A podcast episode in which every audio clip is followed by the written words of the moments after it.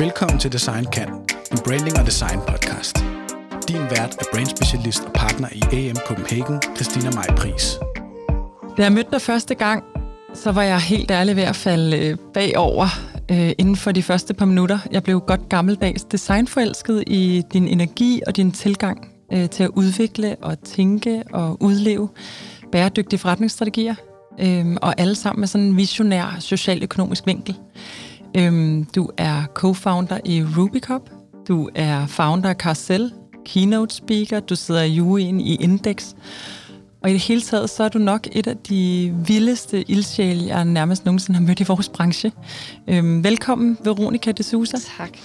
Øhm, det er jo, øh, der er jo sådan, det er tydeligt at se øh, sådan en klar humanitær tråd, når man ser igennem din, eller sådan tilbage i din karriere. Men hvordan, hvordan var det, da det hele startede? Altså havde du sådan en, havde du en klar idé om, hvad det var, du skulle? Nej. altså, øhm, tak for en øh, virkelig, virkelig sød introduktion. Jeg sidder her og rødmer og sidder og tænker, altså jeg har overhovedet ikke haft nogen klar idé om noget som helst.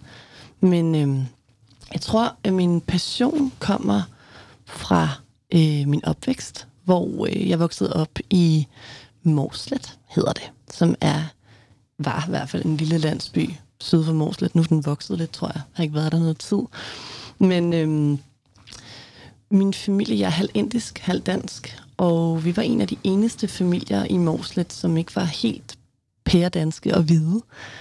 Og øh, vores hjem var fyldt med musik og kultur, og min far, han øh, var jazzmusiker og underviser, og arbejdede meget med verdensmusikere, øh, som var i Danmark. Og øh, jeg tror, at det der udkig eller udsyn betød rigtig meget, fordi jeg ligesom hele tiden vidste, at der var en hel verden, som var markant anderledes end den, jeg levede i, og den mine venner levede i. Og øh, når vi havde råd til det, så sparede mine forældre sammen, og så ville vi for eksempel tage til Indien og besøge vores familie. Øhm, det var dengang flybilletterne kostede rigtig mange penge, så det var ikke så tit, men der var det jo også en helt anden verden for mig at være pige.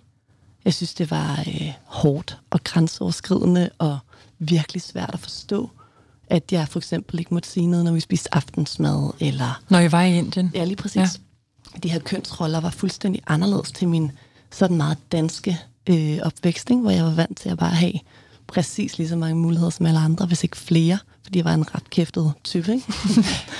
øh, så jeg tror, der ligger noget i det der, øh, altså med sådan at, at modnes i og begynde at forstå kultur. Jeg var ret vred, da jeg var lille over at opleve det der. Og øh, det var først, da jeg blev ældre, sådan 13, teenager, at jeg kunne sætte mig ind i, at mine bedsteforældre i virkeligheden ville det bedste for os, men at de kom fra altså en anden måde at se tingene på. Øhm, og det var øh, det har klart sådan formet mig, tror jeg, den der træning i at begynde at kigge anderledes på tingene, end hvordan man er vant til at bare føle, at tingene er uretfærdige. Og øhm, så lavede jeg selv rigtig meget musik, og Okay. elskede det. Og øh, da jeg så gik i første G, så kom der nogen ud og fortalte om noget, der hed United World Colleges, som er sådan en international skole. Øh, jeg tror, nu er der måske sådan 15 skoler rundt omkring i verden. Og øh, der kunne man søge ind og få et scholarship, og der var jeg så heldig at komme afsted. Øh, jeg blev sendt til Italien, og der boede vi 250 unge mennesker fra 80 forskellige lande. Okay. Øh, ja, i to år. I to år? I to år, i anden og tredje G, ikke? Så min, øh, min mor hylede, dengang jeg fik den der, du er kommet ind. så kørte mig til Italien, nej. satte mig af. Øh, så man kan sige, hvis jeg før sådan, var nysgerrig på alle de her forskellige kulturer og sådan noget, så var der virkelig noget at tage fat i. Det var den vildeste oplevelse, altså at få... Det er bare vildt at være 16, lige meget hvor du er. Men øhm, det, var, det var rigtig vildt, fordi der var ligesom ikke nødvendigvis en sådan dominerende kultur. Øh, og alt var meget... Altså, det hele handlede om at være relativistisk, ikke? og sætte sig ind i alle mulige synspunkter, og at vi var venner frem for nationaliteter. Øhm, og det var, det var også helt vildt. Altså, jeg kan huske, da Tongun fra Uganda, han, øh, vi holdt sådan nogle forer, meget politiske og lavede med socialt arbejde og så videre. Og så fortalte han, at han ligesom synes, at alle øh, homoseksuelle skulle brændes på bålet. Det sagde han. Ja, Øh, og vi var jo vant til virkelig at være sådan en øh, virkelig United, altså United Colors, ikke? Altså vi holdt sammen og kunne sætte sig ind i alle hinandens regler. Altså vi var så konstruktivistiske, som man overhovedet kan forestille sig, tror jeg. Hmm. Og så var det vildt at, at skulle forholde sig til et verdenssyn, fordi det var første gang, jeg husker, at jeg skulle forholde mig til at sige, jeg tror faktisk, jeg synes, du tager fejl, og jeg har ret. Ligegyldigt om jeg kan sætte mig ind i, at du vokser op på en anden måde, men jeg er uenig. Altså mm. der er også noget, der hedder universelle værdier, der er noget, der hedder, en altså, kan man nogensinde være berettiget til at have mere ret end en anden person i sit verdenssyn? Og det kom ligesom på spidsen, de der helt mm. vilde filosofiske samtaler. Men i hvert fald, så hele den øh, oplevelse formede jo bare mit liv, for pludselig havde jeg venner i 80 forskellige lande, så jeg kunne rejse alle steder hen og bo på en sofa eller på et gulv. Og, ja, øhm, og det gjorde, tror jeg, bare at blive sådan mere og mere, mere sulten på verden og forstå verden og interesseret i det. Øh, og også meget idealistisk. Altså, jeg var virkelig sådan, jeg vidste, at jeg gerne ville være med til at prøve at skabe forandring, positiv forandring. Øh, jeg vidste bare ikke, hvordan. Og, øh, og hvad for en forandring? Altså, hvad var det, du så, der... Jamen, jeg tror især for, øh, for kvinder, og mm. især for, øh, altså, for altså, I prøver at bekæmpe ulighed. Øh, følte enormt meget for mig. Jeg arbejdede også i en flygtningelejr i Slovenien, mens jeg gik i skole havde også nogle vilde oplevelser. Altså, jeg prøvede at lave et, øh, et kor. Jeg tænkte selv, det var en god idé. Nu kom jeg med musik. Og alle kan være med. Det er et universelt sprog. Jeg havde det også med hjemmefra. Og jeg kan huske altså min gode intention om, at jeg lavede sådan nogle flotte plakater, og alle kunne komme og sådan noget. Og så møder jeg op til den første kortime. Der kommer ikke nogen mennesker. Der er ikke nogen, der gider at synge det der kor. Og øh, så må jeg ud og spørge, øh, altså ikke engang børn, hvorfor, hvorfor, og de voksne, hvorfor, hvorfor vil I ikke komme? Han oversætter med, som sagde, jamen altså, vi venter på at dø. Hvorfor skal vi synge i kor? Vi venter på at dø? Vi venter på at dø. Hvorfor skal vi synge i kor? Og det, sagde de det? Det sagde de. Og jeg tror, det var sådan første gang, hvor jeg virkelig mærkede den der øh, vigtigheden i ikke at komme med sine egne gode idéer for, mm. hvad mennesker har brug for øh, for hvor du selv tror, du kan bidrage med, og hvad de, hvad de skal. Men starte et helt andet sted. Så faktisk brugte vi et år på bare at få lov til at vinde tillid til at få lov til at lege med børnene. For det synes de heller ikke var fedt i starten. Så den der idé om sådan den glade giver, sådan lidt white privilege idé, ikke? om at du kommer her og vil gøre noget godt for nogen, og det og selvfølgelig vil de have det, agtigt. Præcis, mm. og selvfølgelig er det fedt for dem. Mm. Det startede, altså det startede et helt andet sted. Det startede med at sige, hvad kan vi gøre for at vinde menneskers tillid? for at få lov til at tale med dem, for at få lov til at lære dem at kende, for at begynde at forstå deres verden. Øhm, og så den der, tror jeg, proces har været formet fra nogle af de her oplevelser. Øh, både sådan interessen for det, men også at mærke begrænsningerne i, og bare gerne vil gøre noget fedt for mm. nogen, og så slet ikke være i stand til at måske at lytte, eller forstå, eller... Øhm, så det tror jeg, altså, det har, det har klart sådan vækket øh, alt muligt i mig, og været nogle svære oplevelser også, hvor jeg virkelig har skulle tage nogle dybe samtaler med mig selv. Øh, samtidig så øh, havde jeg sådan en følelse af, at jeg synes, at FN, hvis jeg nu ville gøre en forskel, var virket ekstremt byråkratisk. Og jeg tror også, altså jeg var ret anarkistisk, jeg spillede også rockmusik og sådan noget. øh, og øh, jeg synes også på en eller anden måde, at NGO'erne, altså dengang er meget fordomsfuld, ikke? skal man være, når man er ung teenager. Mm.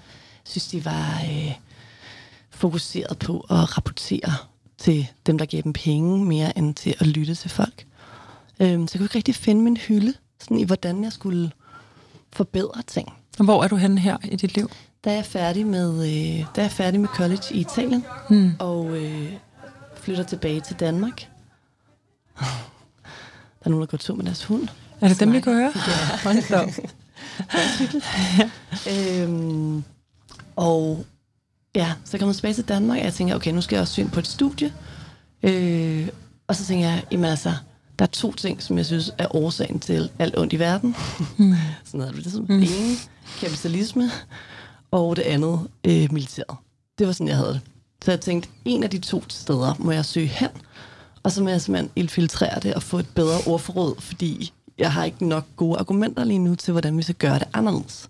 Var du så reflekteret dengang, eller er det noget, når du kigger tilbage? Det er super interessant. Og, øh... Jeg var meget reflekteret, men jeg var også okay. ekstremt studentikos. Okay. Altså, ja. Jeg kunne min Sartre, min ja. Nietzsche, min uh, Joyce og mine, alle de der ting. Ja.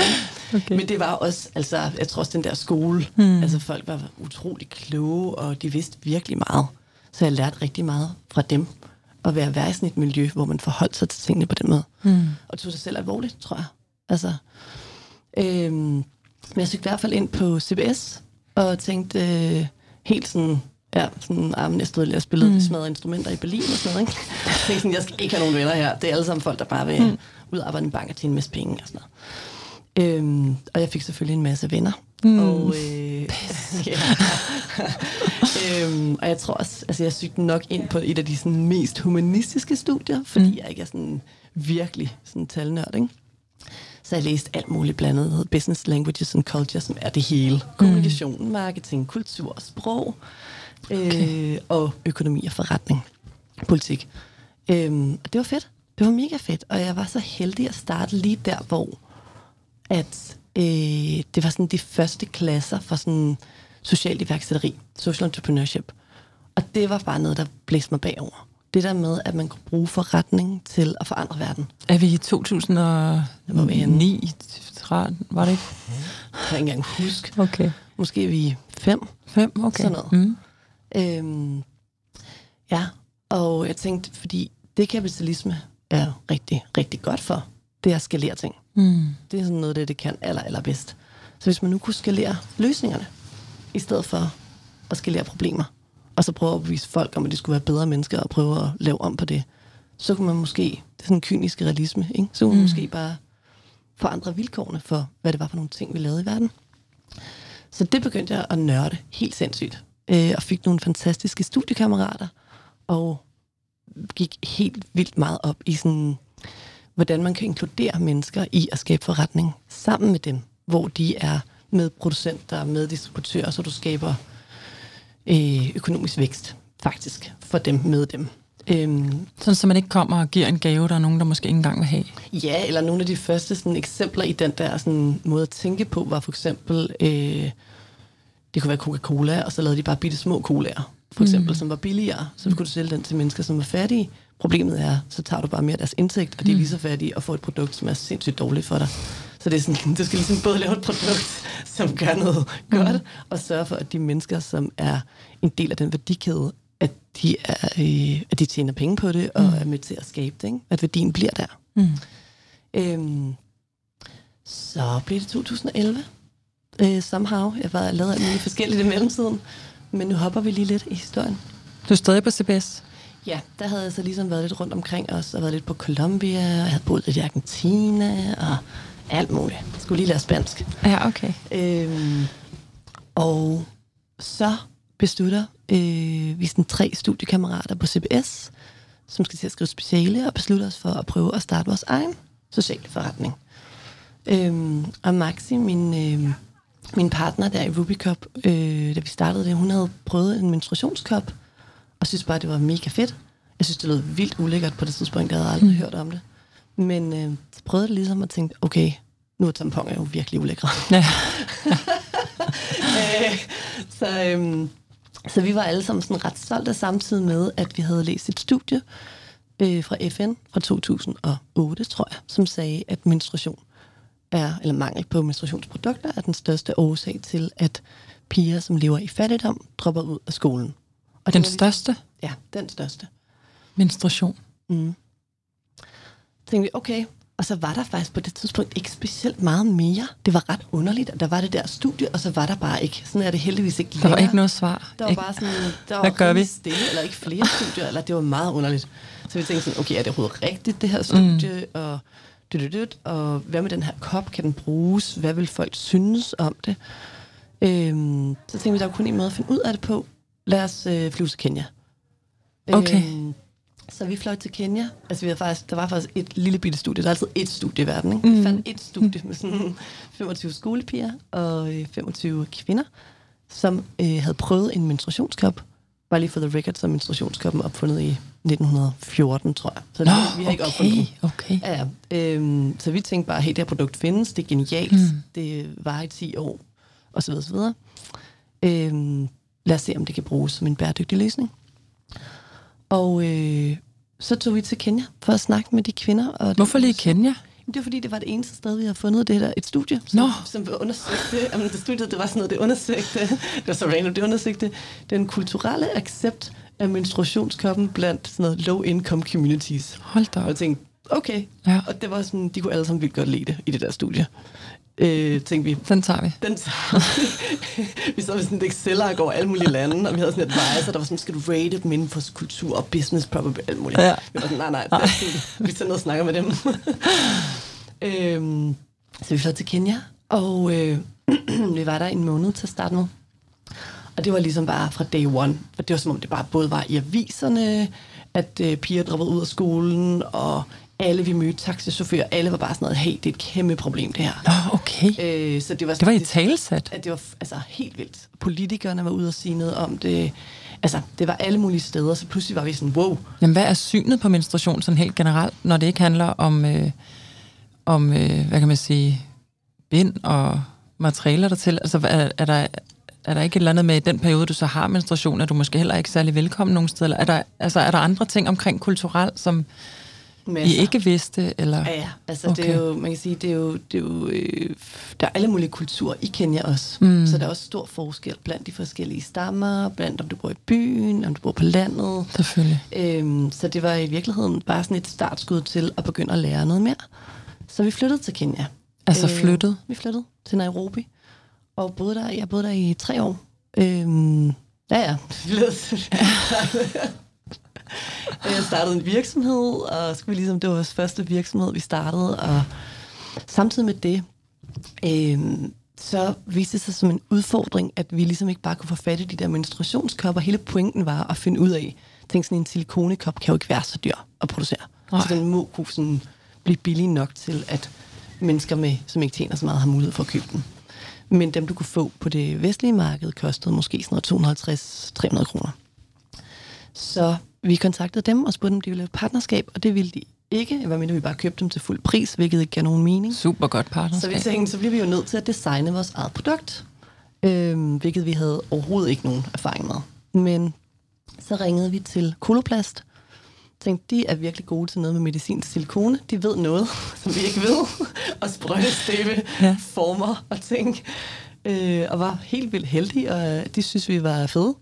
Øhm, Og sad I i Nairobi på det tidspunkt? eller det var, det var inden? lige, inden, okay. det var lige inden afsted. Da vi ligesom havde været der første gang og fandt ud af, okay, vi tror på det her. Vi flytter den ned. Vi, øh, det, det, bliver vi nødt til at prøve.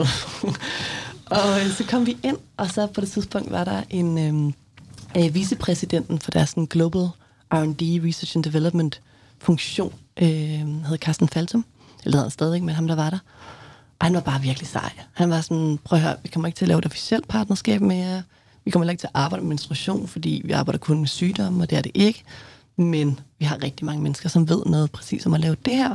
Så hvis de har lyst til at pro bono og arbejde sammen med jer, så må de gerne det.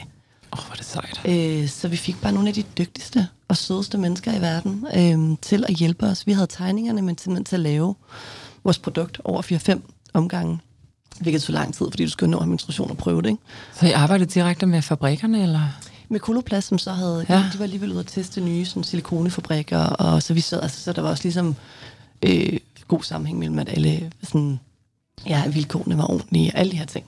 Så det var bare sådan en kæmpe Og så kunne I købe det en anden pris af koloplast, så det kunne lade sig det var gøre? os, der købte dem, så de hjalp os bare. Så de satte oh. det hele op og stod og hjalp os med hele processen. Men Ej, var det sejt. Tak. Koloplast. Ja, det er fuldstændig. Det er, det er virkelig et eksempel Åh, på sådan fleksibel... Der er der været mange flere af sådan nogle.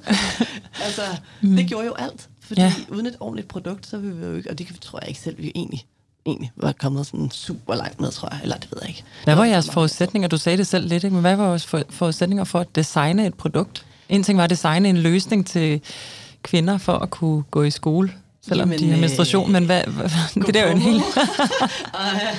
Det der det er jo en designproces, I hoppede ind i. øh, Ja, en, øh, have en tidskone have menstruation, tror jeg. Ah, okay. Og så øhm, købte vi jo de, der var måske seks menstruationskopper på markedet på det tidspunkt. Nu er der måske 30 eller et eller andet. Men øhm, så købte vi dem, der var.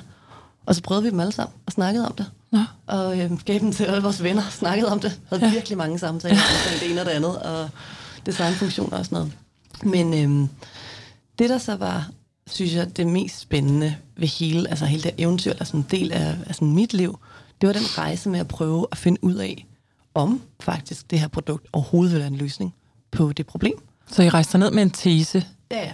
Altså, og meget åbne over for at sige, hvad nu hvis alle hellere vil have et øh, genbrugeligt bind, for eksempel, mm.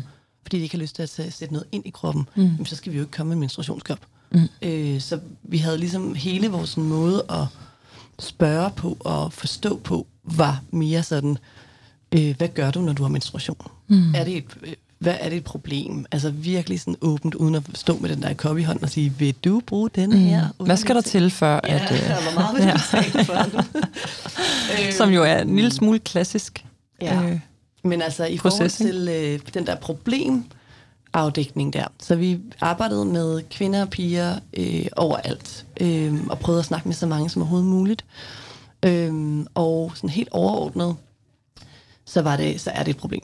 Øh, mm. Kæmpe stort problem. Og øh, omkring 50 procent af de skolepiger, som øh, boede i slumområderne øh, uden for Nairobi, de øh, begyndte også at prostituere sig selv med gamle mænd eller ældre mænd, øh, da de fra de er 12-13 år gamle, for at få råd til bind. Nej. De skulle stå i den situation, hvor de skulle spørge deres onkel eller deres far, og så er der fire piger i familien, og du har ikke råd til det. Det var rigtig dyre bind i Kenya. Mm. Øhm, og så blev det ligesom til en række, selvfølgelig andre problemer. Øhm, Graviditeter? Ja, graviditeter, mm. illegale aborter og HIV, øh, mm. alt muligt andet. Øhm, mange af dem sagde, at de havde malaria, når de havde menstruation, fordi de ikke ville gå i skole, fordi du har én skoleuniform, og du skal rejse dig op, når du skal sige noget. Og jeg tror, hvis der er én ting, der er universelt omkring menstruation, så er det, at der ikke er nogen, der har lyst til at bløde igennem for en anden. Mm. Det tror jeg ikke, jeg har oplevet i nogen kultur, at det faktisk er ok. Nej. Øhm, så det er jo meget skamfuldt, når du er 12-13 år gammel. Ikke? Altså selv nu, ja. hvis du ja, sidder ja. blødt igennem. Klart. Øhm, så øhm, samtidig var der et helt andet problem, som vi ikke egentlig havde tænkt over. Hvilket var, at der både var en gruppe, som slet ikke vidste, hvad menstruation var. Af pigerne? Øh, ja, de havde aldrig hørt om det, også kvinder. Altså som havde menstruation? Som havde menstruation. Der var en kvinde, som troede, hun havde troet, hun skulle dø 10 år. Hun troede, hun var den eneste, fordi hun blødte hver måned. Nej, jo. det er ikke rigtigt. Jo. øhm, så den der sådan frygt og skam øh, over at faktisk ikke have et sprog eller viden, hvor der var andre, der havde fuldstændig styr på det. Ikke? Øh, og så fik vi også nogle spørgsmål, som vi slet ikke var forberedt på. For eksempel, når vi så begyndte at snakke om, sådan, hvad synes du om den her kop, eller hvad synes du om det her, eller hvad, hvad tror du, du er? Og nogen troede, det var en hat, eller et kondom, mm. eller et eller andet. Ikke? Og forklarede lidt om, hvordan man brugte den, og så videre så vil det også være et helt almindeligt spørgsmål at sige, what do I do when I get raped? Det var ligesom et spørgsmål. Og ikke sådan, hvis, Nej. men hvornår, når jeg bliver voldtaget, hvad gør jeg så? Øh, altså med koppen? Om... Præcis, hvad sker der så med den der kop? Forfærdeligt. Øh, så på den måde fandt vi også ud af, at faktisk var det her starten på en samtale, hvor der var brug for en masse uddannelse. Der var brug for og en masse partnerskaber, fordi det vil vi ikke kunne løse med et produkt. Mm-hmm. Så i virkeligheden var det en indgangsvinkel til igen at vinde tillid, og til at forstå en virkelighed, øh, hvor vi så udviklede både en masse uddannelsesmateriale, men også lavede en masse partnerskaber med sådan gender-based violence groups, som var i det her community, fordi det ville vi jo ikke, altså hvad skulle man svare?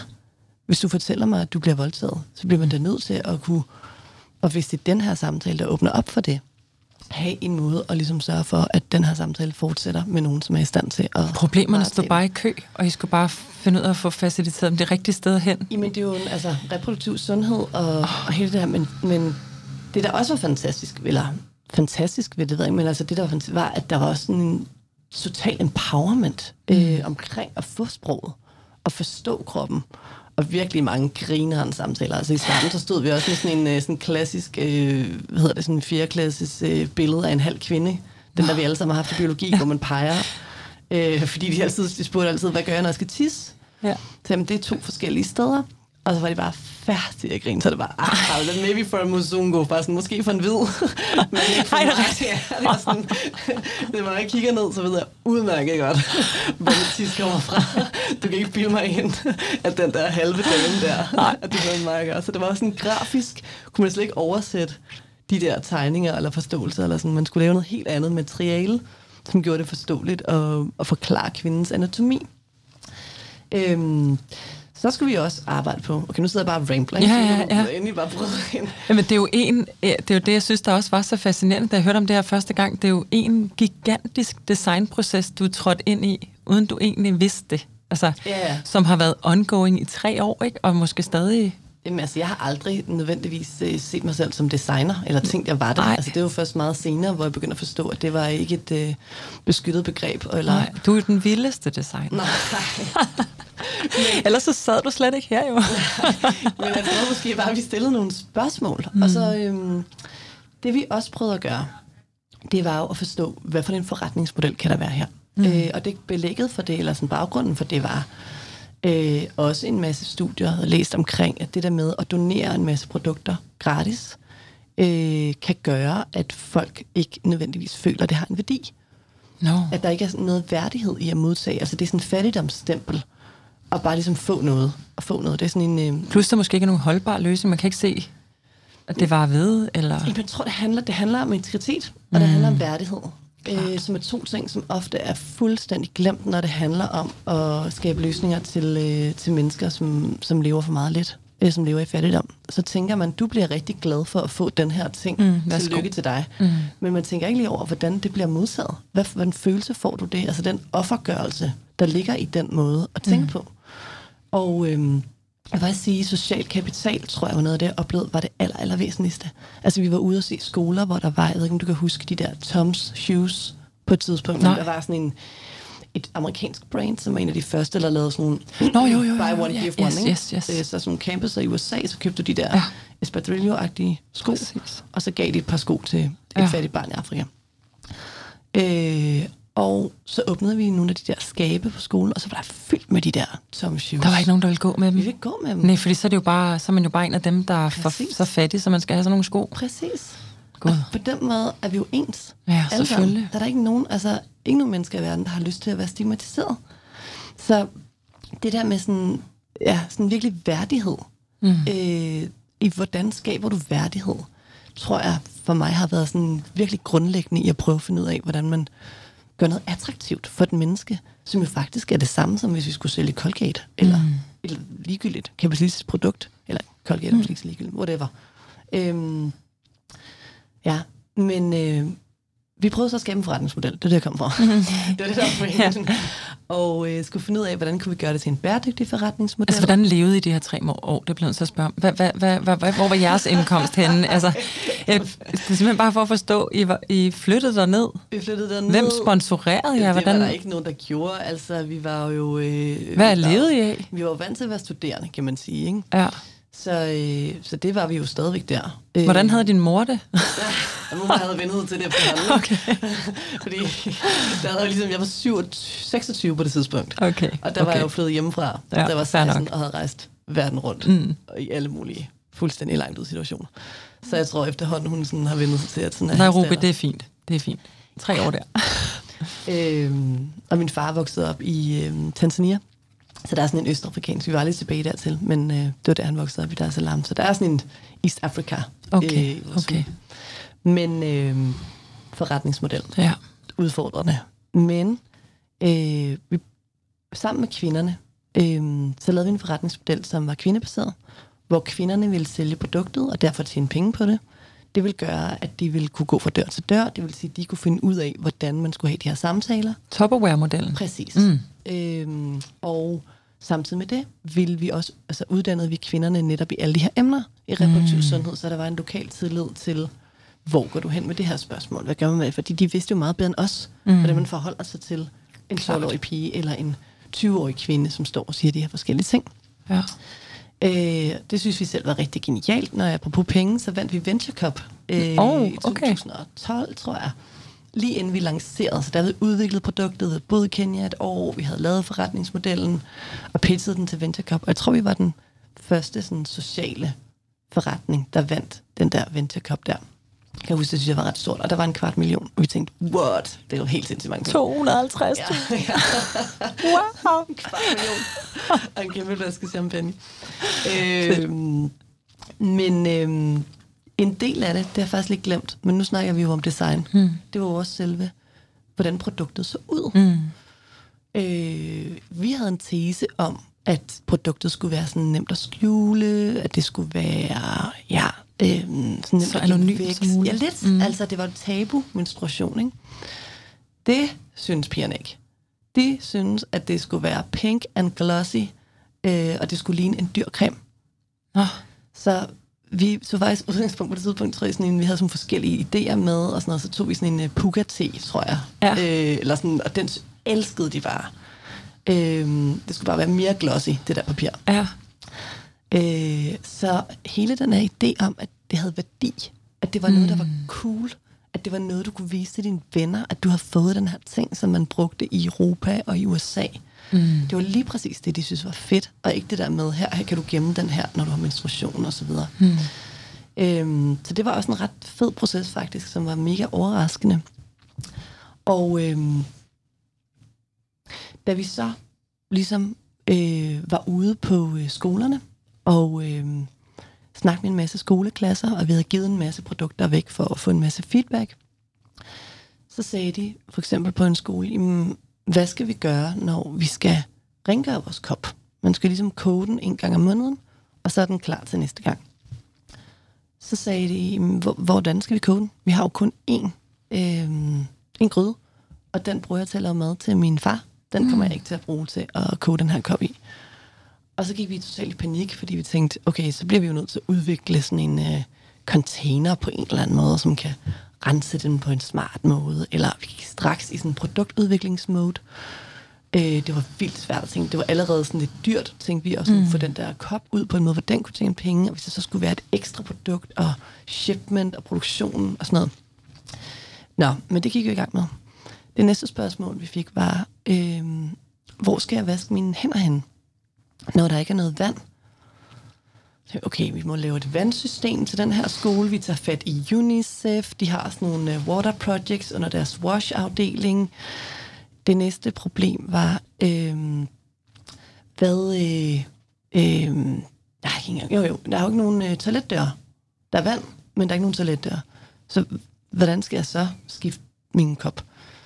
Og til sidst, så tror jeg, at vi blev simpelthen så bombarderet med alle de her strukturelle udfordringer, der er, når du prøver at adressere et emne. Så er der, altså det er jo ligesom et miljø, hvor der bare ikke er en- særlig meget, der fungerer. Øh, der ikke er nogen infrastruktur.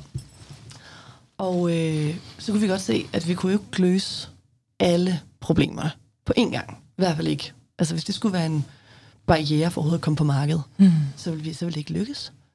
Så vi var faktisk tæt på at give op, kan jeg huske, der. Øhm, Der var simpelthen for mange ting, der skulle gå op før det her. Det... Ja, jeg tror, vi følte, at vi blev nødt. Vi kan jo ikke ansvarligt gå ind og tilbyde et produkt, hvis ikke vi har svaret på alle de her andre udfordringer. Men hvordan skal vi kunne svare på dem på en gang? Det er jo sådan rimelig store globale udfordringer, ja. og de er meget lokale, så en skole havde det ene og ikke det andet, og hvad skulle vi gøre?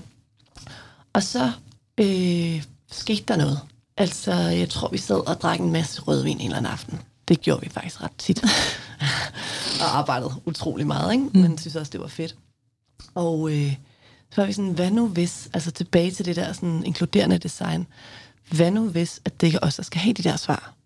Hvad nu hvis, at designprocessen ikke handler om at lave ting, der løser problemerne, men at involvere dem i at finde svarene? Og det lyder sindssygt banalt, men det var virkelig, virkelig fascinerende, fordi ved at ændre den der metode, så fik vi nogle helt andre svar. Der skete noget helt andet. Så for eksempel, vi sidder der, så siger, øh, siger kvinderne eller skolepigerne, hvordan skal jeg koge min kop? Så vil jeg sige, men, øh, åh, det ved jeg ikke rigtigt. Og sådan noget. Har du kun en gryde? Ja, det har jeg. Nå, for søren. Ja, det ved jeg faktisk ikke. Er der nogen, der har nogle idéer? Eller har I alle sammen kun en gryde? Eller ja, så ville jeg være stille, og bare lade den der stillhed lidt være der. Og så ville der være en, der sagde, "Men hvad, kan vi bruge sådan en, øh, sådan en tin, altså sådan en dåse, fra for eksempel fløde tomater eller sådan noget? Sådan, ja, ja, det kan man godt. Men har I sådan en? Ja, det har vi alle sammen. Huh, okay, så er problemet Okay. Eller, Phew. det er sådan, okay, men for, for eksempel, okay, vi kan ikke, øhm, hvor skal jeg vaske mine hænder hen? Der er ikke noget vand på skolens toilet. Nå, ja, det er et problem, fordi man skal vaske sine hænder, før man sætter den der kop ind i kroppen. Okay, øh, jamen, sådan, kan du, hvad hvis du arbejder med jorden om morgenen? Er det okay at, at, at have beskidte hænder hen i skolen? Må du godt det? Nej, det må jeg ikke. Nå, okay. Jamen, hvad gør man så? Jamen, der er en kiosk lige herinde, hvor vi lige ved siden af, hvor vi altid får lov til at vaske vores hænder. Og sådan, Nå, mm. kan man bruge den? Ja, det kan vi godt. Så Og sådan var det ligesom mm. hele tiden. Altså ved at ændre det der perspektiv fra netop, at man troede der, at man skulle komme og have regnet det hele ud. Og så bare tænke, ja. jeg er den dummeste person i rummet. De her mennesker, de ved jo alt om, hvordan de lever, og de er vant til at finde løsninger, løsninger. og problemer hele tiden. Ja. Vi snakker om designprocesser. De, altså der var den sejeste iværksætter, det er lige en side note, ikke? Mm. Når det regnede rigtig meget. øhm, og man tog sådan nogle matatuer, som er sådan nogle, øh, sådan nogle små minibusser, øh, som er sådan den offentlige transport i Nairobi. Øh, så er der virkelig mange vandpytter, når de der fine øh, kenianske businessfolk, der de skulle lige træde ud og ind på deres kontor.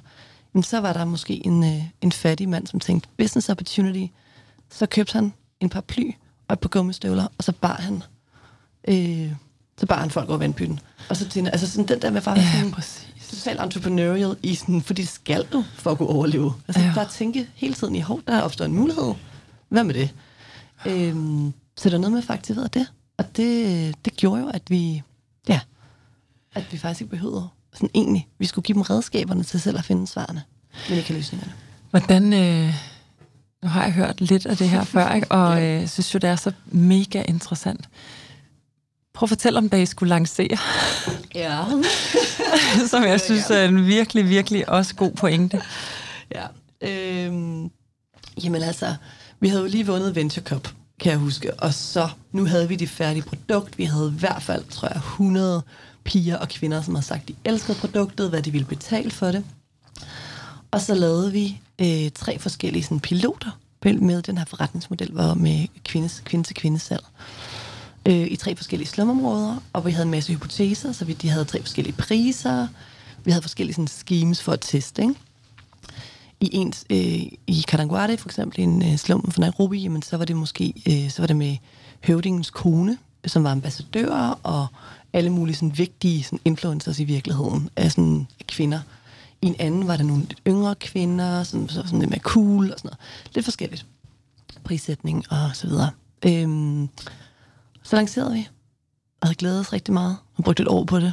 Jeg synes virkelig, vi havde lyttet og lært. Mm, ja. Og der var ikke nogen, der købte noget. Der, køb... der, var, der var ikke én, der købte noget.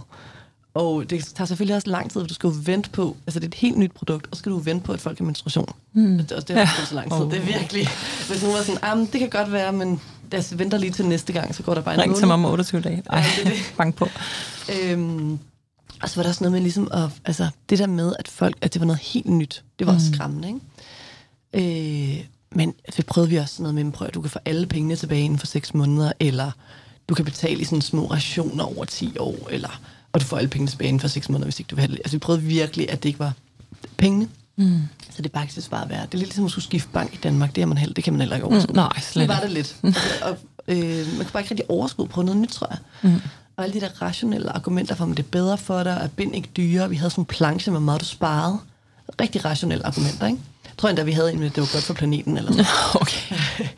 øh, de der salg, Ej, det tavle, man griner det, men det er jo, det er jo fuldstændig rigtigt. Ja, ja. Men det, det men en det, helt det, det verden. bare ikke, de Nej. der rationelle argumenter. Og øhm, efter tre måneder, så var vi lidt sådan... I kørte i tre måneder på den måde der? Ja, ja. Vi tænkte, det må være vores uddannelse der. Ja. Det må være de måde, vi har trænet salgskvinderne på. Det må være, altså, vi må, vi må Prøv alt. Mm. Prøv alt. Alle faktorer og variabler.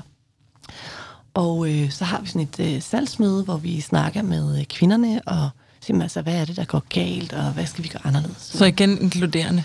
Ja, ja. Mm. Altså, det var dem, der ligesom vidste det, ikke? og der snakkede med kunderne. Øh, og så sagde, var der bare en, en kvinde, som kom for sent, og så kom hun ind ad døren, og hun, hun kom for sent, fordi hun havde lavet, det var hendes metode, hun lavede live demonstrations, som jeg synes var ret fedt, fordi okay. man tror, man er så fri i Danmark, men øh, overhovedet ikke i forhold til, øh, altså når nogle af pigerne vil sige, can, I, can you show me how you use this one? Så vil det altid blive ekstremt sådan. Ja. Øh, men det var hun ikke, så hun gik ligesom bare ind i folks hjem og viste, hvordan du tog den ind og ud, og det var de meget nysgerrige på jo. Ja, selvfølgelig. At den ikke forsvandt og alt muligt. Ja. Øhm, så sagde hun, øh, altså selvfølgelig sælger vi ikke noget. Okay. Hvor, hvorfor er det, vi ikke sælger noget? Og hvorfor er det så selvfølgelig? Og så kigger hun op øh, udenfor, hvor der er sådan et billboard. Øh, og jeg husker det simpelthen så tydeligt. Billboard med den smukkeste afrikanske kvinde, som står i helt hvidt tøj, som er sådan en always-reklame. Mm. Med lipgloss, og hun ser bare lækker ud, altså. Øh, og så siger hun, altså, det er jo det der, de vil have. Og så siger hun, de vil da ikke have os. altså fra slummen, som kommer med et produkt. De tror da ikke på, at det her det er noget fra Vesten. De tror da på, at det er sådan et slumprodukt. Vi har mm. masser af slumprodukter, som er sådan nogle second, second-hand goods fra mm. Vesten, som de ikke gider at have mere. Så det er præcis det der sådan stigma øh, og tabu, som hun sagde, det er der ikke nogen, der kommer til at... Altså hvis ikke du ser det hos andre, som du ser op til, så kommer de ikke til at vil have det. Så det var simpelthen kampagnen, der var forfejlet? Ja, altså og det er jo, man kan jo sige, det er jo fuldstændig den... Altså Else igen, det er den første bog, jeg læste om marketing på CBS. Hvis du vil positionere et produkt, så skal du gøre det attraktivt for den målgruppe. Ja. Øh, og vi havde bare ikke tænkt, at målgruppen var jo selvfølgelig ikke dem, der var i slummen. Målgruppen, altså det er jo unge piger, mange af dem en eller anden form for adgang til en smartphone og moderne kultur og reklamer og masser af consumer goods reklamer. Masser af penge. Ja, altså mm. i hvert fald, at du, du kan se den kommercielle verden, hvordan den ser ud. Den er jo masser af billboards alle steder. Så øh, vi lavede en helt ny strategi, hvor vi faktisk øh, markedsførte os mod den kinesiske øh, middelklasse, øh, og skulle ind i supermarkeder, apoteker og alt muligt andet, for ligesom at positionere produktet som et cool og sådan et, øh, altså et produkt, der findes, og som de stoler på. Samtidig med, at vi så lavede sådan et totalt, fandt os ud af, at de fattigste, fattigste piger på 12 år, de havde ikke råd til at købe den lige meget, hvor billigt og hvor meget vi sådan tog af prisen. Og det var dem, der havde allermest brug for det. Så samtidig lavede vi så et uddannelsesprogram, som de så øh, gik igennem, og når de så øh, bestod den sidste test, altså i sådan reproduktiv sundhed og menstruation og din krop og anatomi, så øh, ville vi lave en ceremoni, hvor du så vil få det der produkt, men du vil også få at vide, hvad det kostede i oh, Europa. Ja. Så det der med, at du fik noget, ja, men du fik noget, som var virkelig måske noget af det dyreste, du havde fået. Og det betød noget. Og så begyndte at ændre sig, og nogle af pigerne begyndte at lave sådan nogle Cup halskæder, og lave deres egne klubber for yngre piger, og skoleklasser, der uddannede hinanden. Og så fik vi ligesom hul igennem på den der model. Og så lavede vi øh, NGO-partnerskaber og uddannede dem i den her model, øh, og hvilket stadig eksisterer. Så det var ligesom... Det er simpelthen en virksomhed, der stadig kører. Ja, ja.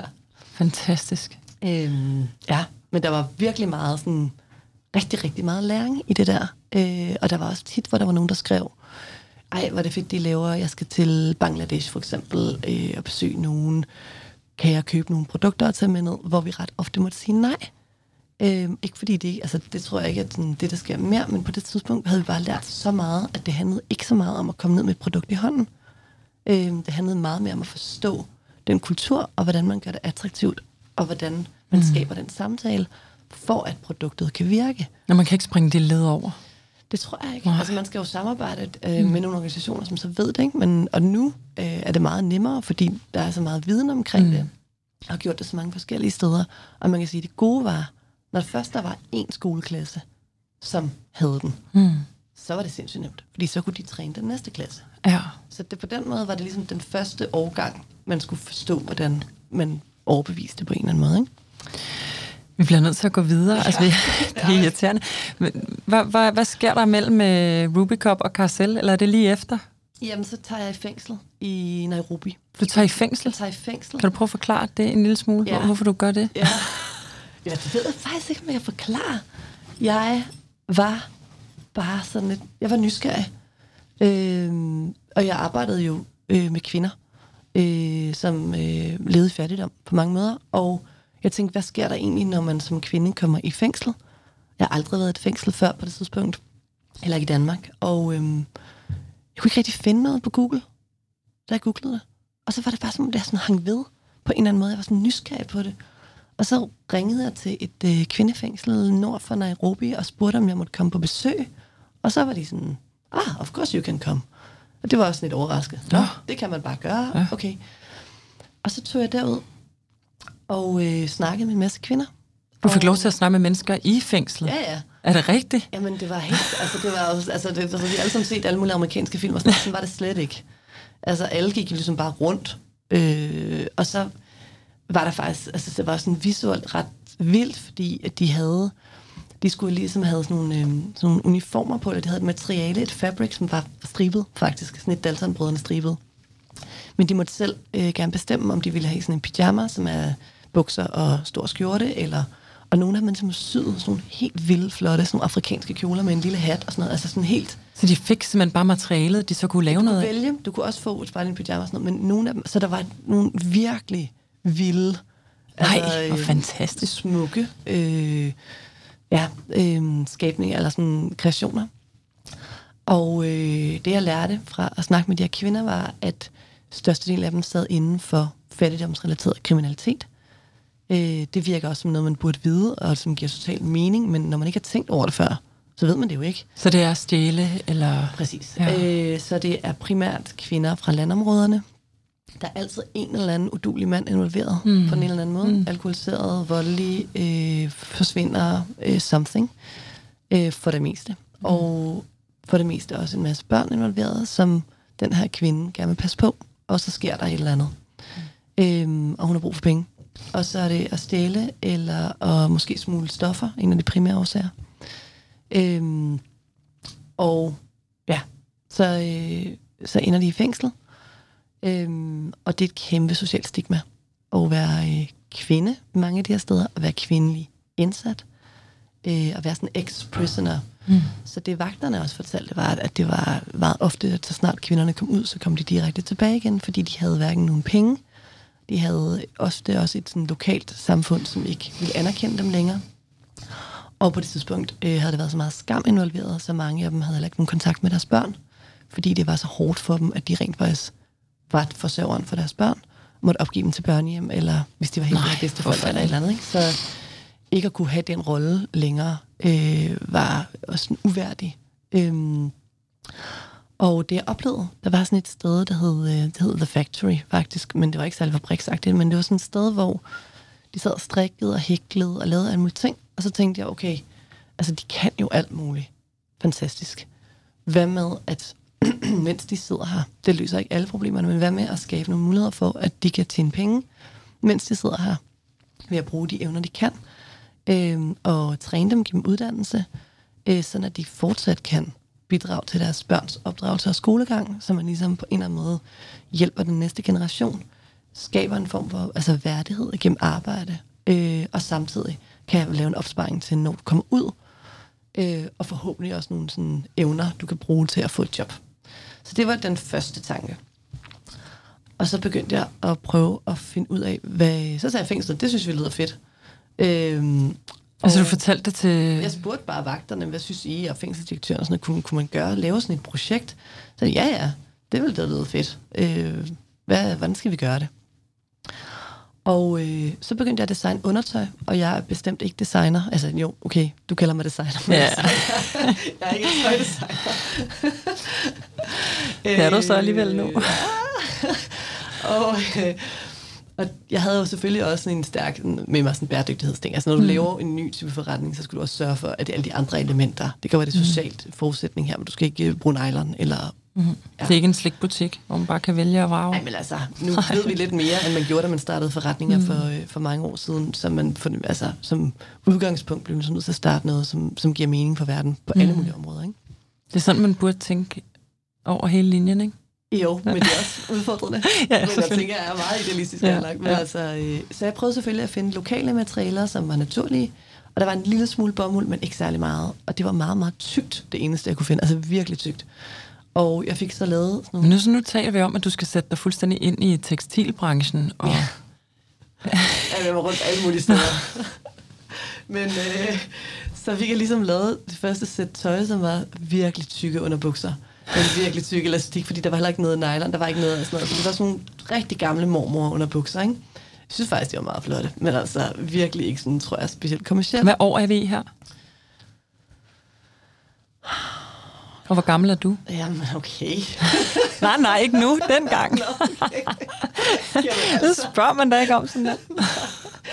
Jamen, øh, uh, vi er nok i 15, Okay. 14, 13? 13, tror jeg. Okay, okay. Sådan noget. Øhm, anyways, jeg har fået lavet det her undertøj, og det er ikke godt nok. Og jeg tror, det det, jeg bare kan mærke med det samme, det er, det bliver endnu et produkt, som kommer fra den her sociale og etiske dagsorden, hvor du vil gøre noget godt, og så køber du det en gang til en julesalg, og så hjælper du nogen med det, men det er virkelig ikke et særlig fedt produkt.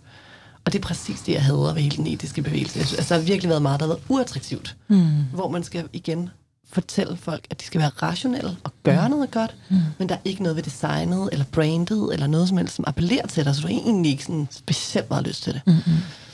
Øhm, så jeg tænkte, det går ikke. Man skal jo lave noget, der er sådan mega fedt. Altså, hvad hvis du kunne lave det sådan fedeste brand, som folk bare virkelig vil have lyst til at være en del af? Mm. Altså, om de kender historien eller ej nærmest. Øhm, så det startede en ny designproces. Øhm, og der gik lige et år, fordi jeg lige fik et barn. Dejligt barn. Okay. Var du kommet tilbage til Danmark der? Der flyttede jeg nemlig hjem. Så lige okay. efter det der besøg, så flyttede jeg hjem. Og mens jeg var gravid med Vita, min ældste, så øh, lavede jeg nogle dogmer. Og så tænkte jeg, okay, man skal finde øh, nogle lande, hvor der er verdens sådan, lækreste, bæredygtige og naturlige materialer. Det var en sådan kriterie. To, man skulle finde øh, de her lande, hvor at kvinder havde en stor tradition for håndværk. Altså hvor der var nogle sådan... Det er jo faktisk ret luksus at få mm. lavet ting i hånden. Øh, af nogle virkelig, virkelig dygtige mennesker. Øh, og craftsmanship og hele den bevægelse. Og tre, lande, som har de højeste rater for fattigdomsrelateret kriminalitet for kvinder. Og så satte jeg ligesom kryds i hele verden, og så var Peru nummer et, fordi der var ligesom et møde mellem de der forskellige ting. Øhm, der er alpaka-uld. Det er nogle af verdens dygtigste strikker hele den region. Helt vidunderligt dygtig til at strikke. Øh, og det er et kokainland. Øh, så 70 procent af kvinder sidder inden for at smule kokain. Øh, og i virkeligheden offrene i hele den her industri. Øh, og det var samme historie som i Kenya. Ikke? Mm. Øh, jeg fik mellem 15 øh, til, ja, 8 til 15 års fængsel for at, at smule kokain. Øh, og googlede og fandt nummeret på præsidenten for fængselssystemet i Peru, som på det tidspunkt hed Julio Cesar. Julio Cesar, som jeg synes var ret sindssygt. Øhm, du ringede til Cesar? Jeg ringede til Julio Cesar. Jamen, det gør jeg. og øh, jeg havde øh, en sådan, ja, cirka 30 øh, sekunder samtale med Julius Cæsar. øhm, og øh, min kæreste Jakob, han mener, det er meget sigende for min natur. fordi jeg tænker, jeg ser åbenbart tydeligvis muligheder, hvor andre folk måske ikke, altså, hvor de måske egentlig ikke nødvendigvis er. jeg tror ikke, det er sådan skewed. Der er et eller andet, jeg mangler i min hjerne, jeg. tænker, det giver mening. Nå, men jeg har den her super en god snak på 30 sekunder. Som var sådan noget, hola, llamo de Dinamarca, altså jeg ringer fra Danmark. Øh, jeg vil gerne besøge dine fængsler og finde ud af, at man ligesom kan skabe arbejdspladser osv. Hans svar var, Sisi, jeg må kortet med Sasaki. Bare ring til mig, når du er her. og jeg tænkte, jeg lagde på og sådan, ja, vi skal til Peru, vi er blevet inviteret. Og sådan noget, vi var og sådan noget, Jakob, vores øh, ikke eksisterende opsparing, kom, dig og mig og Vita, som på det tidspunkt var et år, vores datter, sådan noget, vi, kom. Vi er blevet inviteret. Vi er blevet inviteret af Julius Ja. Men, øhm, ja, men vi ender i hvert fald med... I tager afsted, altså? Vi tager afsted. Han er god, øh, din øh, kæreste. Ja, det er han. Det er han. Øhm, og øh, vi tager sted. Og øh, han tager heldigvis telefonen igen, Julius Caesar, da vi så står i Lima, og inviterer os op til et møde. Og øh, det er sådan et, altså... Øh, ej, okay, jeg har jo virkelig mange ting, jeg gerne vil fortælle. Måske skal jeg ikke gå så meget detalje med at møde med Julius Caesar. Nej, altså det bliver en meget lang podcast. Det har jeg allerede øh, accepteret for lang tid siden. Det er der nogle af dem, der gør. Altså, jeg ved simpelthen ikke, hvor jeg skal skære dig af hen. Nej, men okay, måske skal jeg lige selv være bedre til at sådan... Åh, nu kan man nu kommer lige en ambulance. Der er altså god lyd ude for vejen i dag, synes jeg. Men det er også lidt hyggeligt, tænker ja, jeg. Ja, på en hvis man rent faktisk lytter sig igennem alt det Ja, her, præcis. præcis. Så, så er vi nået til ambulancen nu. Ja. Øhm, ej, men lige hurtigt faktisk. Så synes jeg måske, det er vigtigt at fortælle. For det første, at han øh, har inviteret til det her møde. Altså, jeg havde ingen, vi havde ingen idé om, hvordan det her møde ville foregå. Mm. Altså nærmest, som han overhovedet fandtes eller eksisterede. Men han havde så inviteret alle de forskellige chefer fra hele fængselssystemet. Det var sådan noget jefe de trabajo, jefe de derechos, altså de, chefen for det hele. Ikke? De var der? De var der alle sammen. Øh, og alle sammen mænd, som var halvanden hoved lavere end mig. De, man er ikke så høj, nødvendigvis i Peru, og i sorte jakkesæt. Øh, og så holder han sådan en tale, sådan lidt donagtig tale, hvor han står sådan og kigger op i luften og fortæller, at han er stolt af, at øh, den første internationale virksomhed er kommet til Peru for at skabe arbejdspladser, og at øh, jeg skal bare sige, hvad det er, jeg har brug for, og at alle studier viser, at hvis du har et godt job, mens du er i fængsel, så nedsætter det netop din hvad hedder sådan, recidivism rate, altså den øh, procent sandsynlighed for, at du kommer tilbage i fængsel igen, bliver nedsat. Så det er rigtig godt. og at jeg i virkeligheden bare skal øvrigt bede om, hvad det er, jeg har brug for. Øh, og i øvrigt, den er enormt øh, hård mod korruption, så hvis jeg oplever det, hvilket jeg nok kommer til, fordi det findes, så var, fik jeg hans private kort, og det var ligesom det. Okay. Øh, og så gik jeg ligesom, øh, kom jeg over til Jefe de Trabajo, som var chef og direktør for arbejdsting øh, området. Og så hvad er det brug for? Jamen, jeg har brug for at kunne rejse rundt i en måned øh, og snakke med alle. Og bare ligesom lære dem at kende og forstå deres liv, øh, hvad de laver, og ja, hvordan de har det, hvad de egentlig har lyst til, hvad de har brug for. Så det gjorde vi. Så vi rejste rundt i alle mulige forskellige fængsler, og de ville rigtig gerne have os ind i mandefængslerne, mm. fordi der var allerede ma- masser af produktion i forvejen. Så mm. de var så stolte af deres maskiner. Øh, hvor kvindefængslerne, der var, der var der ikke så meget. Og det var lidt mere sådan juniorklubsagtigt. Altså det var lidt sådan, hvis du havde lyst til at lave noget, kunne du godt lige strikke lidt. Eller sådan, men der var ikke nogen forventninger til dig rigtigt. Du var ikke set som sådan... Altså det var både for godt og skidt, ikke? fordi i mandefængslet, der skulle du altså arbejde. Og der er ikke nogen steder, jeg har været i et fængsel sidenhen, eller da, hvor du tjente en løn, som man overhovedet kan være bekendt at sige noget om. Så det var øh, underbetaling. Øh, og kvinderne delte så en masse historier. Øh, for eksempel, at netop de måtte opgive deres børns børnehjem, og at alt, hvad de godt kunne tænke sig, det var at hjælpe med at forsørge dem, øh, og sende penge hjem til dem. Også det der med, at de havde mistet relationen til dem, tit fordi de følte, at det var så skamfuldt ikke at kunne give dem en fødselsdagsgave. Øhm, og det var simpelthen udholdeligt. Øh, så det var nemmere bare at trække sig. Og øhm, de fortalte også, at øh, ja, de fortalte også, hvad de godt kunne tænke sig at tjene. Og sådan noget. Altså, vi spurgte alle mulige steder med spørgsmål, og så sad de faktisk øh, flere steder og arbejdede på sådan nogle håndstrikkemaskiner, som man havde i 70'erne i Danmark. Sådan nogle, ja, man kunne have derhjemme. Så sad de der i fængslet og strikkede alle mulige ting. Og øh, de fik dem nogle gange solgt øh, til sådan nogle lokale markeder, så meget af det lignede hinanden. Det er som du ville få at se på turistmarkederne. Og de tjente meget, meget, meget lidt. Men de synes, det var federe at lave noget, end ikke at lave noget. Så det var ligesom øh, udgangspunktet, og det sidste fængsel, som øh, vi besøgte, var oppe i Cusco, så højt oppe i Andesbjergene. Og der var en virkelig sympatisk fængselsdirektør, øh, jeg tror som udgangspunkt gik efter det med at finde ud af, hvor er lokalmiljøet henne. Altså det er jo den her lille, det er den her gruppe mennesker, mere end politikerne mm. i Lima, som skal synes, at det her det er fedt at tage ejerskab omkring det, og man kan skabe en god relation med. Og øh, så besluttede jeg ligesom for at starte der. Øh, og på det tidspunkt havde jeg fået min veninde med som designer, som, så det ikke var mig, der skulle lave de mm. der tykke underbukser. som øh, Louise van Havn, som lavede nogle virkelig flotte produkter. Så lavede vi en Kickstarter-kampagne. Øh, og den var blevet sådan... Og gjorde du hjemme fra Danmark af? Ja, så mm. efter den tur mm. der.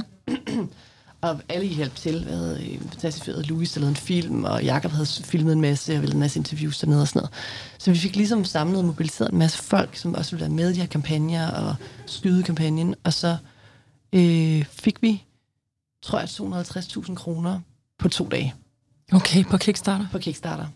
Øh, og så tog vi til Peru. Så var vi sådan, okay, så mm. kører vi maskiner, og så går vi i gang. Og så startede vi ligesom der. Så I købte maskiner til fængslerne? Ja, vi købte nogle bedre maskiner, fordi mm. dem, de havde, var ikke gode nok til at lave. Øh, så vi købte sådan nogle fem store, sådan nogle uh, semi-industrielle, sådan nogle jern, kæmpe jerndrøn, som vi skulle, man kun kunne finde i sådan nogle second-hand butikker i Lima. Øhm, og så fik vi dem, simpelthen, jeg kan huske det, var sådan en følelse, at vi kunne ikke få forsikret den der bus eller lastbil, der skulle køre de der. Og så skulle den køre gennem hele Peru, hele vejen op i Andesbjergene, hele vejen op, og så ind i et fængsel. og det var virkelig sådan en sejr, at de rent faktisk kom frem, de der maskiner, og de rent faktisk blev sat op, og de virkede. Det var virkelig mange sådan... Det lyder virkelig også, øh, det lyder virkelig også svært, altså tage tekst. Hvad så? Jamen, nu spoler jeg lige lidt.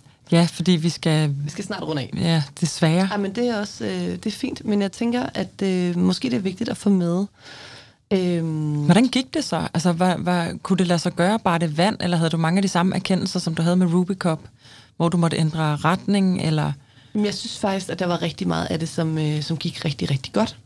Det skal sige, at vi lukkede ned i januar i år og gik ja. kurs, så man kan sige, sådan helt perfekt gik det heller ikke. Og jeg har spurgt nogen inden, øh, fordi jeg vidste at jeg skulle tale med dig i dag, ja. så jeg har spurgt, at nogen, der har nogle spørgsmål bare sådan omkring mig, og øh, det, det, der egentlig er gennemgående spørgsmål, det er, øh, kan du ikke bare komme i gang igen? Det var så mega fedt. så det er jo super sørgeligt. Altså, det er ikke... Øh... Ja, jeg tror på mange måder, altså 2020 var et øh, mm. lidt hårdt år, øh, for at sige det mildt. Øh, og man kan sige, Kassel, altså vi stod virkelig, nu har vi snakket meget om, øh, om det sociale aspekt, men vi stod faktisk også benhårdt på det miljømæssige aspekt mm. i forhold til at gå imod, altså prøve at tænke, retænke, hvordan laver du et moodbrand i mm. dag. Mm. Øh, så vi havde ikke noget udsalg, øh, vi havde ikke noget spild i vores produktionskæde, vi brugte kun naturlige materialer, som var lokalt produceret. Vi synes at det var for svært at arbejde i retail i forhold til butikker, i forhold til netop ikke at være sæsonbaseret. Så vi lavede vores egen sådan, model for at være så vi prøvede virkelig mm. at, sådan, at udvikle og innovere på alle de her punkter i den her værdikæde, som jo er fyldt med både forurening og, og, og udnyttelse i modbranchen. Øhm, og jeg tror, det gjorde os sindssygt sårbare. Fordi øh, når man gerne vil det hele mm. på én gang, og der mm. så kommer rigtig meget modstand, øhm, så, så var det bare svært at, yeah. at holde det op. Men øhm, der er måske en sidste ting, som jeg synes er vigtigt at fortælle, i forhold til det der med, øh, og designe ting og skabe løsninger osv., fordi vi året efter startede vi så op i Thailand, som er også fuldt sammen. Så mange lande nåede jo? To? Okay. Peru og Thailand. Ja, ja. altså ja. da jeg startede, der tænkte jeg, at fem lande inden for fem år. Ja, ja, ja, ja, ja. Øh, og så tænkte jeg... Jamen, det kræver også, altså her kræver det jo maskiner. Altså der kræver det jo noget helt andet det end... Det gør det, men det kræver også, det var også en, hey, du kan gøre en langt større forskel ved faktisk at tilbyde flere arbejdspladser, der hvor du er, ja. i stedet for at flytte til et nyt land. For det er der så lang tid, det er at, at få skabt de der partnerskaber. Men der fik vi et partnerskab med øh, Justitsministeriet i Thailand, og med prinsessen, øh, en af prinsesserne i Thailand, som også er sådan UN Goodwill Ambassadør for øh, ind, altså kvindelige indsattes rettigheder. Og det gjorde, at vi fik lov til at lave vores helt egen betalingsmodel. Fordi det har vi ikke snakket om, men at der har brugt sådan noget infrastruktur, der ikke fungerer, så øh, tror jeg, alle fængsler i hele verden, i hvert fald alle dem, jeg har hørt om og været i, øh, vil jeg kalde for øh, en form for, altså for udnyttelse, øh, groft udnyttelse. Fordi der er industri, øh, men folk bliver ikke betalt ordentligt, og du har ikke nødvendigvis en opsparingskonto eller transparens. Så det er virkelig svært, øh, og der er masser af korruption og alt muligt spændende ikke, inde i sådan en fængsel. Mm. Så hvis du går ind og prøver at lave noget der, så bliver du også nødt til at starte fra bunden med at lave, øh, altså lave sådan en code of conduct og rettigheder for, hvordan du egentlig kan arbejde her, for at sikre, at de her kvinder ikke bliver udnyttet.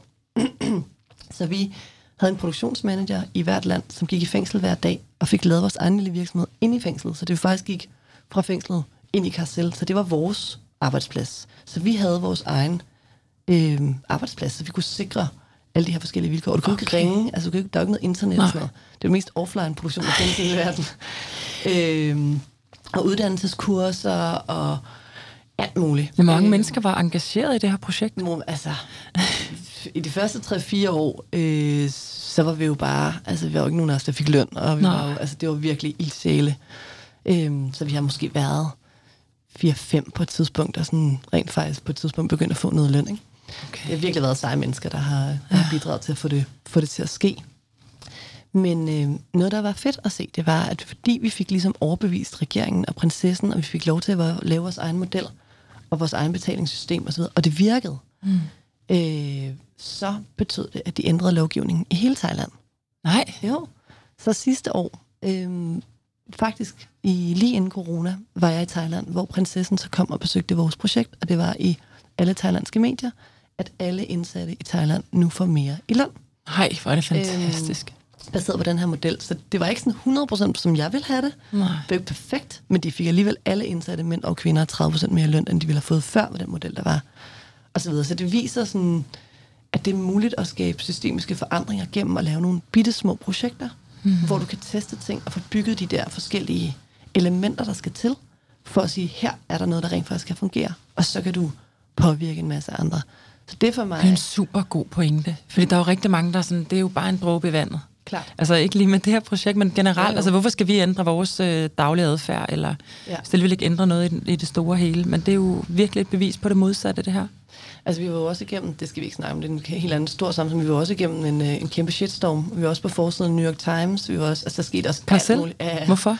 Øh, jamen altså, der, øh, vi lavede en, jeg vil sige, relativt fuldstændig åndssvag, på det en dårlig kampagne. det er det med kampagnerne der. Ja, øh, eller det var bare uheldigt, synes jeg egentlig. Altså sådan, når man kigger tilbage på det, var ikke særlig klogt og smagfuldt. Men en hvid kvinde mm. øh, som står i en smuk... Det var lige da vi skulle lancere vores Thailands ting, som står i smukt silketøj. Øh, og vi havde på det tidspunkt været i medier i hele verden. Øh, mm. I Vogue, i The Guardian, i you name it. Øh, og vi troede faktisk, da vi lancerede Kassel, at vi ville få meget mere sådan, at vi ville være meget mere kontroversielle med det der med, at det var lavet i et fængsel, mm. fordi det jo normalt er under rigtig dårlige vilkår. Ikke? Men det har ikke, havde ikke rigtig været noget om. Men vi lavede den her kampagne, og der havde vi sådan en øh, sej pige, som ville hjælpe os pro bono med at lave sådan noget growth hacking, som vi også lige skulle mm. lære. Øh, det vil sige, at vi havde lige været, jeg tror det var i Huffington Post, eller nej, jeg kan ikke engang huske, hvad det var. Men i hvert fald, det var ikke Huffington Post, det var nogle amerikanske medier. Men sådan business. Øhm, og så tænkte jeg, der er nok et marked i USA for de her produkter. Og jeg ved ikke, hvad for nogle øh, keywords hun satte ind i forhold til at få det publikum der, men øh, det landte i hvert fald lige ned i en meget, meget antikapitalistisk øh, gruppe, som synes, at vi var svaret på, altså det er sådan det værste stage of capitalism. Altså hvor man markedsfører sig på at udnytte de mest marginaliserede kvinder. Okay. Så budskabet blev ligesom, at vi var slavepiskere, de mest exploitative brand på planeten øh, fordi vi gik ud og bakkede op om at faktisk markedsførte et brand øh, for at sælge, for at tjene penge. Det var den kan vi, altså, mm. vi vil profitere på fattige, stakkels fattige kvinder i fængslet. Så det var det, der var øh, kritikken, og så gik det bare amok altså på sådan noget, få timer fik vi sådan noget 27.000 retweets på øh, Reddit Nej, og sådan noget Twitter. Med sådan noget memes, med sådan nogle, øh, hvor de øh, huggede, øh, de lavede memes altså, hvor de huggede hovederne af os med sådan nogle guillotiner. Nej. Og, og jo, måtte lave sådan nogle, øh, altså lave alle vores accounts private, og billeder af vores børn og alt muligt. Det var virkelig, virkelig hæftigt, altså. Øhm, ja, men øh, så blev vi ringet op af nogle store medier øh, i USA og i øh, England, som spurgte, om vi ligesom ville forsvare det her, og så gik vi jo også totalt i panik. Vi var sådan, hvordan? Ja. Altså, vi var sådan, selvfølgelig skal vi, altså, er der noget, vi har gjort forkert? Er der noget, vi kan styre på? Jeg har snakket med alle fra FN, fra Ej, International Labour Organization, som alle sammen sagde, det, I laver, er, det er en menneskeret. Det er Nelson Mandela Rules at have ret til et job i fængslet, så længe det er mm. voluntary, og det er fairly compensated. Men så er der bare ikke så meget mere viden omkring det. Så de synes jo er vildt fede, mm. men det kunne vi bare ikke rigtig bruge sådan noget. Øhm, men så havde New York Times været øh, at besøge vores produktion i Peru øh, fire måneder inden. Oh. Og lavet interviews med kvinderne. Og vi havde bare gået og ventet på den der artikel, men den blev hele tiden udskudt, fordi den var ikke sådan ligesom urgent som alle andre verdens nyheder. Det var sådan en feel-good artikel.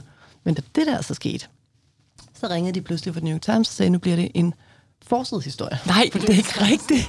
Det er ikke rigtigt. jo. Ej, altså, jeg tror jeg ikke havde et hår tilbage på mit hoved på det tidspunkt. Ej. Øhm, og øh, det var også på min fødselsdag, den 24. februar. Så, øh, så ud og hvad år var det her? Ja, det var 19, tror 19. jeg. 19 så ud kommer den her historie, og ja, vi havde så ringet på et tidspunkt, faktisk prøvet at ringe til nogle byråer, som kunne hjælpe os, bare sådan, hvad skal vi gøre? De sagde alle sammen, lad være med at gå i live media i USA, I bliver slagtet, men lav mm. skriftlige. Mm. Og så øh, de der medier, de trækker sig tilbage, fordi de synes ikke, der var øh, hold i historien. Øhm, men øh, den der New York Times-artikel er sindssygt fed, fordi, og den ligger stadig på nettet selvfølgelig, fordi den gennemgår ligesom historikken i, hvordan at prison labor er traditionelt og er generelt fuldstændig exploitative, og hvordan der findes moderne slaveri, og hvordan brands har profiteret på at få lavet billige varer osv. Men den går også ind i sådan, debatten, øh, ret nuanceret, øh, og havde snakket med kvinderne osv., og, fængselsdirektøren, og talt om den impact, og hvordan vi er anderledes, altså var mm. anderledes. Et, vi tjente ikke nogen penge på det, vi lavede, og reinvesterede alting. Øh, så jeg tror, der var sådan men det er også vildt, at det egentlig skal være total uh, no-go, at man overhovedet kan leve af det, man laver nærmest. Altså, det... Jamen, det er jo ikke det. Det er mere, hvad man Nej. bruger profitten på. Ja. Altså, jeg tror, det er jo det. Altså, jeg tror, det er jo det, er jo, det, er jo, det endte med at være så, de har så mange samtaler på en gang i den der kritik. Ah, altså, okay. Altså, et, må du, altså fordi, og så må du tage stilling og så sige, det her er enig, det her er uenig i. Mm. Jeg er uenig i, at man ikke gerne må øh, skabe en forretning, som laver social impact, og man ikke gerne må tale om det, man laver, og man skal finde ud af, hvordan man bruger de her kvinders stemmer mm. på en positiv måde. Jeg synes, det var undignifying ikke at bruge deres stemmer. Ja. Øh, men det er jo en hårfin balance, fordi du har en mode-brand på den ene side, mm. og det er, jo, mm. det er jo også virkelig... Hvad skal man sige? Altså, det er, det er der også øh, meget at vise verdens ulighed mm. lige op i dit ansigt, altså på en eller anden måde, ikke? Øhm, Men det er nærmest den omvendte verden, du har siddet i der kontra Rubicop. Ja. Hvor de skulle aspirere den helt anden vej. Altså her, der skulle vi skabe noget helt andet for at sælge noget, som var altså, fra et fængsel af. Ikke? Altså, det, er jo, det er jo nogle ret vilde, sådan, vidt forskellige tilgang, du har skulle tage til det. Sådan helt modsat i de to projekter bare, ikke? Jo, men samtidig synes jeg, altså det grundlæggende har været at lytte til, hvad kvinderne gerne vil. Klar. Og der var ikke noget, altså hele det der, altså hvis der er noget, de elskede, så var det at arbejde med sig selv. Ja. For dem var det en familie. de blev så kede af det, da den der kritik kom ud. Mm. De ville ikke have øh, journalister ind mere. De ville ikke have fordi de var så bange for, at nu ville komme og kritisere dem. Ja. Og de sagde, at de ville ikke forstå, og de kunne jo ikke selv tale. Det er jo det, der var problematisk her, for mm. det var dem, der skulle have haft mikrofonen. Øh, men de kunne jo ikke selv sige, altså udover den der New York Times vi synes, det her er fedt. Det her, det betyder noget for os. Det er det her, jeg rent faktisk tjener. Det er det her, jeg får ud af det her job. Og det er jo den stemme, når man, altså, når man skal snakke om sådan en berettigelse for at gøre forskellige ting, mm. så kan du og jeg og alle mulige andre sidde og have en holdning til, hvad der er godt for andre. Men det er det, jeg tror på ja, i forhold til den design. Det er at snakke med dem, det handler om. Spørg dem, hvordan de har det, og hvad de har lyst til. Og ja. selvfølgelig sørge for at opføre sig ordentligt. Ikke? Ja. Men resultatet af det der, nu skal jeg nok snart runde af. Men jeg synes, det, det har jeg slet ikke lyst vigtigt, til, fordi, Veronica. nej, men altså, resultatet af det der, det blev et selvfølgelig, at vi gennemgik alt vores med, altså, og der var også masser af ting i vores kommunikation, som jeg synes... I ændrede keywordsene hos Grow Hacker. Ja, men det gjorde vi også, men der var også andre ting. Altså, ja, hvor, selvfølgelig, hvor, selvfølgelig. Altså, hele den der balance mellem popkultur mm. øh, og alvorlighed, ikke? og den er, den er svær. Klart. Og ændrer sig også. Verden ændrer sig også. Ja. Øh, hvor måder man kan lave kampagner på og ikke kan lave på og sådan noget. Så der var helt klart sådan en læringsproces for os, øh, som var nødvendig. Samtidig med det, øh, det der så kom ud af det, var jo, da jeg ringede til alle de der ja, FN og International Labour Organization, alle dem der, der skriver, at det er en menneskeret, mm. øh, hvor de er ringer og siger, hvordan sikrer vi så? Altså, har, altså, hvordan kan vi bevise, at vi gør det ordentligt, og gør det rigtigt, og at vi følger alle de internationale standarder, som vi alle sammen er blevet enige om? Øhm, så det, det findes ikke.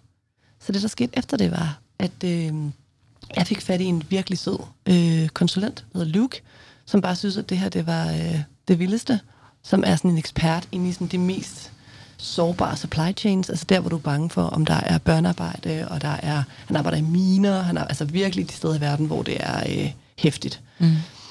Øh, og der laver han de der code of conducts, øh, som er altså sådan et regelsystem for, hvordan du skal arbejde, og hvordan du sikrer dig, at de bliver overholdt. Mm. Så han kom med ombord, og så lavede vi sådan en gruppe øh, med forskellige øh, sådan thinkers inden for det her space, og sagde, vi har brug for en global code of conduct for at sikre, at det netop ikke er moderne slaveri. Mm. Hvordan skal man opføre sig som virksomhed, og hvad er det for nogle fagforeninger, der skal holde en i stik? Øh, og det hørte OECD om, så de inviteret os ned for at præsentere det arbejde i 2020, i starten af 2020, i Paris. og øh, det er jeg faktisk ked af, og det tror jeg måske stadig, jeg, altså, det var jeg stadig tænke mig at følge til dørs, fordi det var endnu et eksempel på det der med at, at finde ud af, at der er et issue, mm. men tænke det strukturelt. Fordi vi inviterede så alle de her fagforeninger, altså hvorfor beskytter I kan være for eller imod prison mm. labor, og det er et meget, meget loaded begreb mm. i USA især, fordi det virkelig handler rigtig meget om race, og det handler om moderne slaveri og udnyttelse. Øhm, man kan være for eller imod, men de her mennesker sidder der, og lige nu arbejder det. Så hvis ikke der er nogle retningslinjer og nogle vilkår, øh, og nogle fagforeninger, som ser dem som nogen, de skal beskytte, jamen så er de efterladt til at blive udnyttet. Ikke? Øh, så vær venlig og komme med ombord, i hvert fald at se den her befolkningsgruppe, mm. som nogen I skal mm. tage af. Og det var, øh, det var, det var vildt, altså. Øh, fordi de var sådan, okay, det kan vi godt se, og hvordan, og, sådan, og pludselig bliver det til en, ikke for eller imod, Nej. som det havde været før samtalen, men hvad gør vi? Forholde sig til det. Ja, forholde mm. sig til det, og hvad vil kvinderne igen? Hvad vil de? Mm. Hvad har folk brug for? Okay, der er menneskerettigheder, der siger, at det er Niels Mandela, der har med til at lave dem. Mm.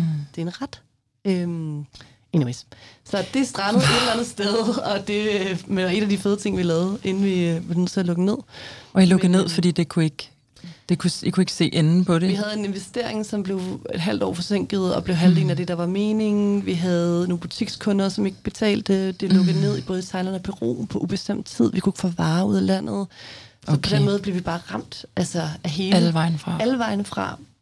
Øhm, selvom vi også lavede alle mulige vilde ting faktisk det år. Men det var for svært. Og ja. altså, økonomisk kunne vi simpelthen... Vi kunne, vi kunne ikke rigtig rejse penge. Vi kunne ikke, det hele var bare... Øh, det var bare på bakke, synes jeg. Det, år. det var et fantastisk, øh, det var et fantastisk brand, fantastisk historie og koncept, tak. og man kan jo stadig gå ind på hjemmesiden og, øh, og ja, se. lidt endnu, lidt endnu. Nå. Det er ikke, øh... Skynd jer ind på hjemmesiden, Ja. mens hvad første gang jeg hørte her. Ja. For det er ret fantastisk at se. Under alle omstændigheder kan man jo google det, og så kommer der masser af, af billeder frem øh, på, på det, I havde gang i Ja. der. Jeg ved Super ikke rigtig, hvornår det endte, men altså, den er blevet, øh, rettighederne til det der blev solgt, da vi gik konkurs, fordi vi havde et lån til Vækstfonden. Åh, Øh, så de skulle ligesom prøve at få selvfølgelig så mange af deres øh, penge tilbage. Øh, Så der er nogle andre, der kan gå så er der videre med nogle andre, der øh, ja, øh, har i hvert fald rettighederne til det? Okay. brandet og Instagram Okay. og så videre. Så, Åh, oh, det bliver så spændende. er Jeg der håber, at øh, der er noget, noget af det gode, der bliver givet videre. Ja. Øhm, hvad nu? Det bliver jeg nødt til lige at få med. Altså, hvad, hvor, hvor er du nu? Altså, nu nævnte jeg jo alle de gode ting, du, du har gang i, og du, jeg ved jo, du rejser rundt og fortæller om det her, og ja, det viser jo Jamen, meget øh, godt, at vi har været i gang i en time og et kvarter, og vi er ikke noget nær slutningen endnu, føler vi. Ej, jeg håber virkelig ikke, at folk sidder og kede sig. Så må Det de jo tror, bare så må de jo lige lave en lille pause, og så lytte igen, ikke? Men øhm, Mm. Jamen, det første, jeg gjorde, det var at øhm, købe et klaver ja, og tænke, gud, tænk, at jeg ikke har haft et klaver ja. I så mange år. Og det gjorde mig til musikken. simpelthen så glad. Ja, så det første, jeg gjorde, var at købe et klaver og begynde at skrive musik igen. Mm. Og så var det bare at kramme mine børn. Ja. Og være så meget sammen med dem som overhovedet muligt. Fordi det også har været intenst at få børn samtidig med at bygge det her fantastiske, sidste- øh, en fantastiske virksomhed. Mm. Øhm, og så begyndte telefonen ligesom at ringe. Men nogen, der spurgte, om jeg ikke ville hjælpe dem med forskellige ting i forhold til netop at udvikle nye strategier for ja, bæredygtighed og responsibility. Alle de her ting.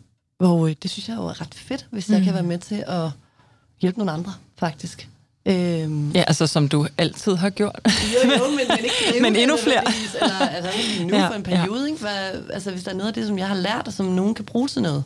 Jeg lurer synes mig, jeg om er du ikke øh, falder for et eller andet igen, du ikke kan lade være med at løse. Er det muligt? det er muligt. Hvordan, øh, hvis du skulle afslutte sætningen design kan, hvordan vil du gøre det? Inkludere. Design kan inkludere. Ja, Skal. Må man det? ja det må man gerne, må man gerne sige. Øhm, det var en, det var en øh, altså, helt ekstrem stor fornøjelse at have dig med. Ej, men tusind Det tror jeg også, man kunne høre fra starten af, at jeg er øh, mildest talt øh, fan. jeg synes virkelig, virkelig, du er sej. Jeg håber, der er rigtig mange, der sidder derude og er blevet inspireret til både din måde at arbejde med designprocesser på, som vi jo diskuterer i den her podcast hele tiden, men hvor du jo har gjort det fuldstændig øh, virkelig hands-on, uden nogen øh, fuldstændig grundlæggende plan før. Og det synes jeg er smukt og virkelig lærerigt. Jamen, det, ja, tak skal du have. Det, jeg tror, øh, måske bare, hvis der er nogen, der sidder og tænker, hvad, hvad var det egentlig? Hvis bare lige sådan et værktøj, Ja. spørg andre. I stedet for at Ja. tænke, at du har svaret. Jeg tror bare, det er det. Fordi jeg har jo ikke alene designet noget som helst. Nej, Jeg har præcis. bare spurgt nogen om, hvordan det havde det. Du har faktisk bare vil lytte Ja, faktisk. og bruge det til noget. Ikke? ja. Øhm, tusind tak, fordi du vil være med. Selv tusind tak, fordi jeg måtte være med. Og tusind tak, fordi du lyttede med på podcasten Design Kan. Gæsten var Veronica de Sousa. Du kan følge podcasten på Design Kans hjemmeside eller Facebook-profil eller på AM Copenhagens Instagram. Afsnittet er mixet af Tobias Adomat, og jeg håber, at vi høres ved i næste afsnit, hvor jeg igen vil udforske alt det, som design kan.